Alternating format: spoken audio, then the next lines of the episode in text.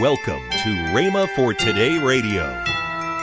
Well, yeah, but Brother Hagin, why do I feel like I do? I said, I want to ask you a question. What if you come over here to the parsonage this morning?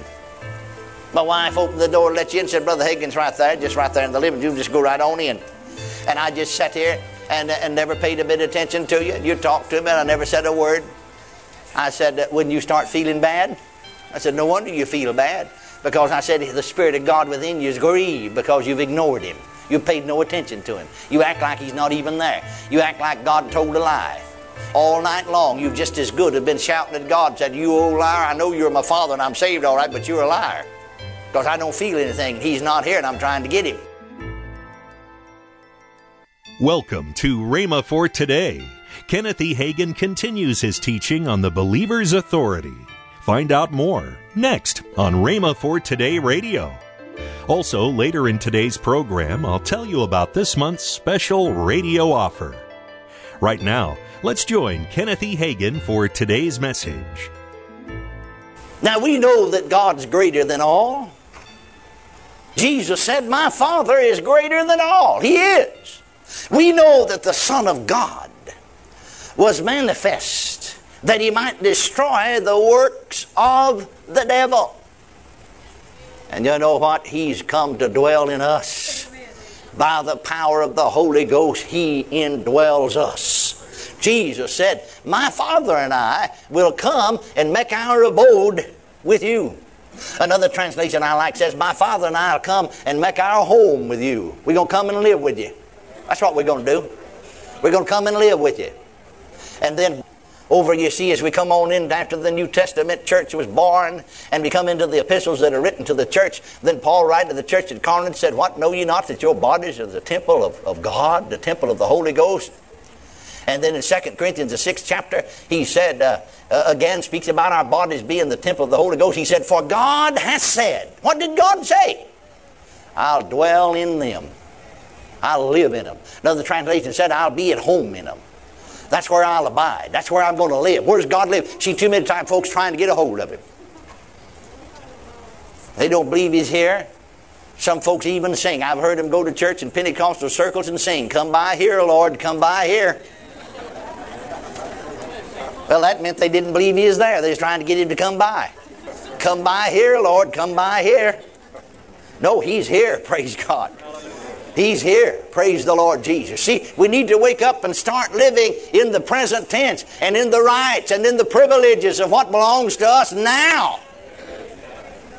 Glory to God. And that's when we'll begin to dominate. And that's when we'll have the mastery that belongs to us. And we'll exercise it and use it and enter into it. Can you say amen? Amen. amen. Praise the Lord. Thank you, Jesus. Well, too many times, the Christian even the spirit filled Christian, is bowed down, broken beneath the weight of sin and the powers of darkness. When if they just knew the truth, they'd rise up like a mighty giant and the devil would run from them. I remember one church I pastored. One of the ladies of my church came to the parsonage one day, knocked on the door, just a weeping and a crying wanting help. Well, we're there to help if we can, you know. We want to help everybody and everyone. Particularly, you know, the pastor has the oversight of the, that particular sheepfold and he's interested in them. And oh, this dear lady is just distraught. She's just almost in hysterics. She's a reaching up in the sky like she's a reaching after something. Brother, my God, Brother Hagin, you got to help me. Well, I said, I will if I can, sister. I've been praying all night long. Anytime they get that whine in the voice, you got them located. They're living in no man's land where Satan can enter into the innermost council and God can't help them. Oh, I've been praying all night long. I've been trying to get a hold of him. You're going to have to help me. I can't get a hold of God. Well, I said, sit down here on the couch and let's talk about it. I said, You're trying to get a hold of him? Yeah. I meant what she meant by that expression get a hold of, get in contact with him, you know. Well, I said, First of all, where is he? Huh? I said, before we'll be able to get a hold of him or contact him, let's find out where he is. You know, just where is he anyhow? Well, said he's up in heaven. I said, I know that. But yet, right on the other hand, I said, Jesus said, My Father and I will come and make our abode with you. We'll live with you. And I said, uh, In the person of the Holy Spirit of God, the third person of the Godhead, through Him and in Him, God the Father, God the Son, God the Holy Ghost is living in you. And you see, it says right here, 1 John 4 4, greater is He that's in you than He that's in the world. That truth dawned on that woman. She began to, she began to see it. You see, and her tears faded away, and instead of her face being so sad and her looking so forlorn and forsaken, thinking, you know, he's gone. I can't get a hold of him. I'm trying to get a hold of him. I'm trying to touch God. Well, she said, He is in me, isn't he? All the time I was a crying and a hollering. He was right there all the time, wondering what she acting a fool for. Amen. Amen.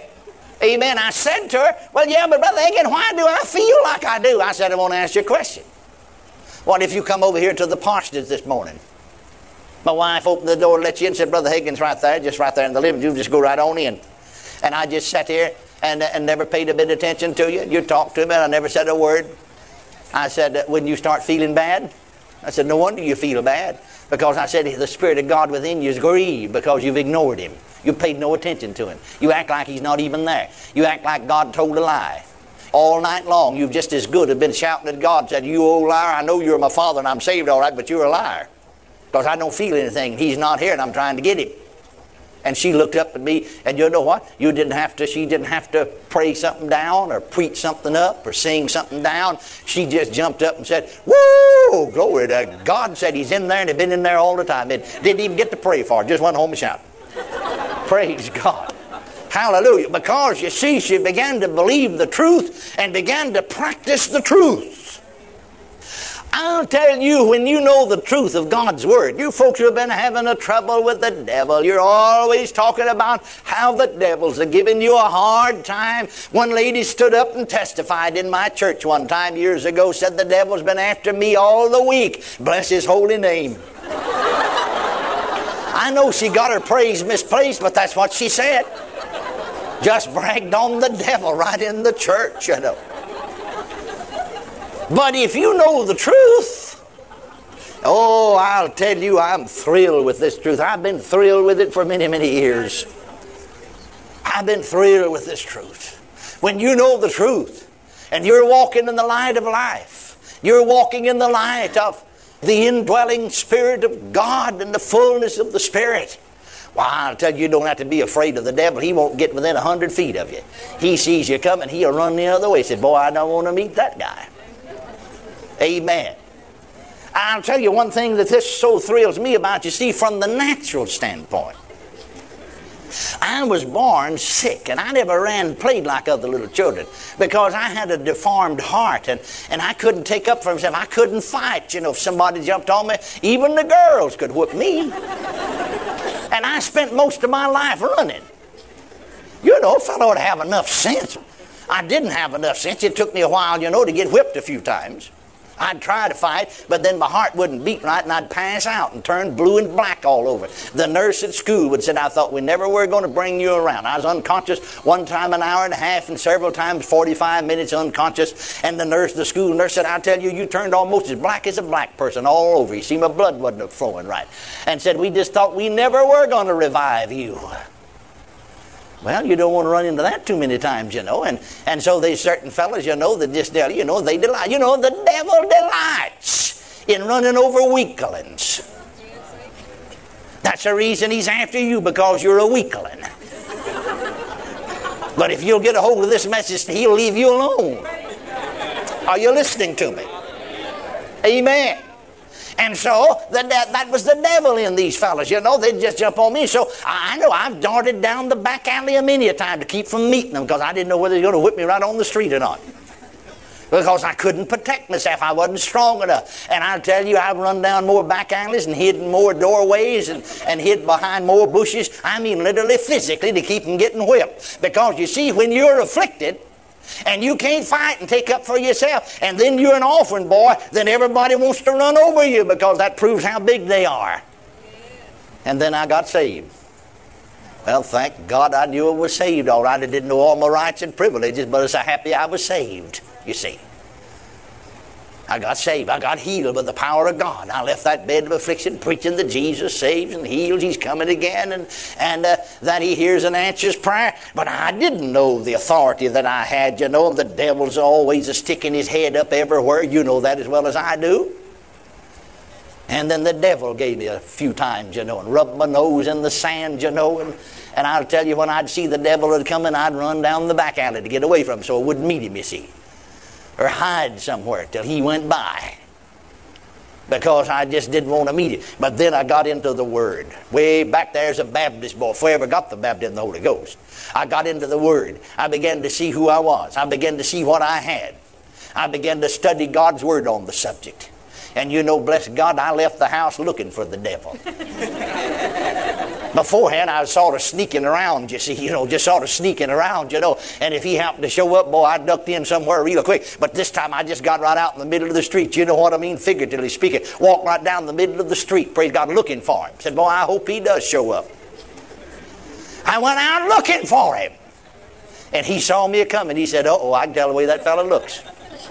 I can tell by his walk. He, he started running down the alley. You know, he didn't want to meet me because he didn't want to get whipped again. He's been whipped once. Jesus already defeated him.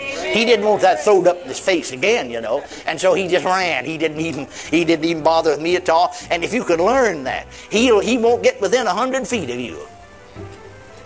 And you won't have to get up and testify the devil's been after me all the week. And you won't have to be like the preacher that I was preaching a certain full gospel convention, and one of the preachers said to me, Well, Brother Hagin, I've got the devil on the run. I said, Well, praise the Lord. He said, The trouble is, though, I'm a running, he's after me. well, now that's wrong, too. You won't be a running and him after you. He'll be running the other way. Are you listening to me? Amen. Welcome to Rhema for Today with Kenneth and Lynette Hagin. You can find more great materials by Kenneth E. Hagin, Pastor Hagin, and the rest of the Hagin family by visiting our online bookstore. But right now, I'd like to tell you about this month's special radio offer. The classic four CD series by Kenneth E. Hagin entitled Doing the Works of Jesus, and the mini book from Kenneth E. Hagin entitled In Him. Also included in this offer is the book from Kenneth Hagin entitled Listen to Your Heart. All these resources are for the special price of $23.35. That's $15.55 off the retail price. Call toll free 1 888 Faith 99. Again, call toll free 1 888 Faith 99. You can also order online at rhema.org. That's R-H-E-M-A dot O-R-G, rhema dot org. Or if you prefer to write to Kenneth Hagin Ministries, our address is P.O. Box 50126, Tulsa, Oklahoma 74150. We always love to hear from our listeners, so write in or email us today and become a part of Rhema for Today. Right now, let's join Kenneth and Lynette Hagin we are now enrolling for spring for yeah, Rhema yeah. Bible Training College. Yes. Yes, and so you can apply online today at rbtc.org. Right. And a spring college uh, starts January the 11th. January the 11th. Mm-hmm. So, hey, if you're interested in coming to Rhema or want to know about it, just go online there at rbtc.org and, and you can find out all about the school and, and what's going on. Tomorrow on Rhema for Today, we'll continue Kenneth E. Hagin's life changing series. That's next time on Rhema for Today with Kenneth and Lynette Hagin.